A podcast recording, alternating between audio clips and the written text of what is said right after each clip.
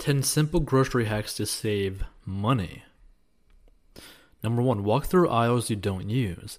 Every store has an aisle or two that has no temptations for you pet food, paper goods, baby supplies, cosmetics, and so forth. Make that aisle your passageway to the departments you need at the back of the store. Why tempt yourself by using the candy aisle?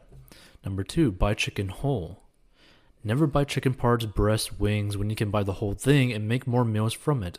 For pennies on the pound, forget about fancy butchering.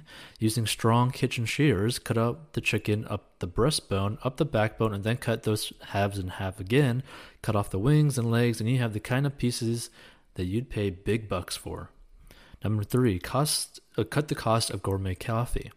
Even coffee made at home can be pricey. If you have expensive taste in beans and roast, mix pleasure with savings.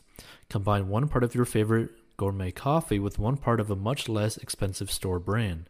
Number four, turn cottage cheese upside down. It will last twice as long than when stored right side up. Number five, shop farmers markets late in the day. Sellers don't want to bring unsold produce back home, so they often sell their inventory at reduced prices before the market closes. You may find sweet savings of up to 80%. Number six, pass by bottled water. Instead, buy a reusable water bottle. Assuming a store bought bottle costs $1, you'll recoup your cost after only 8 or 9 uses of the reusable bottle. Number 7. Read grocery ads before you shop. Grocery stores constantly have popular products on sale as a way to lure you into the store and to get the word out. These adver- they advertise a lot through mailings to your house, inserts in the newspapers and local shopping guides, TV or radio commercials, and sometimes even online. They're worth studying each and every week. That's because what is on sale changes on a weekly basis. Knowing that lettuce is on sale, you might map out menus that focus on that ingredient. A mixed salad one day as a taco topping the next day, to wrap chicken for a low carb dish the next. 8. Shop the perimeter of the store.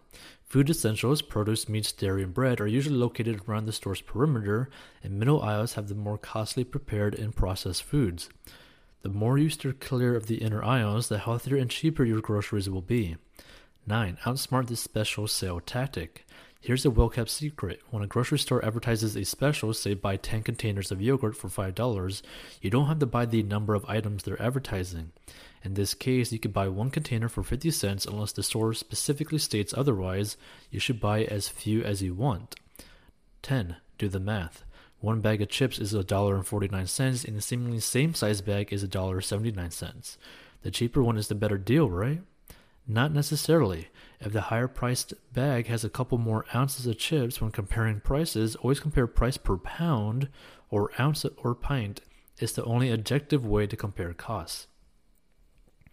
Check out 14box.com to master your money, personal finance lessons and courses.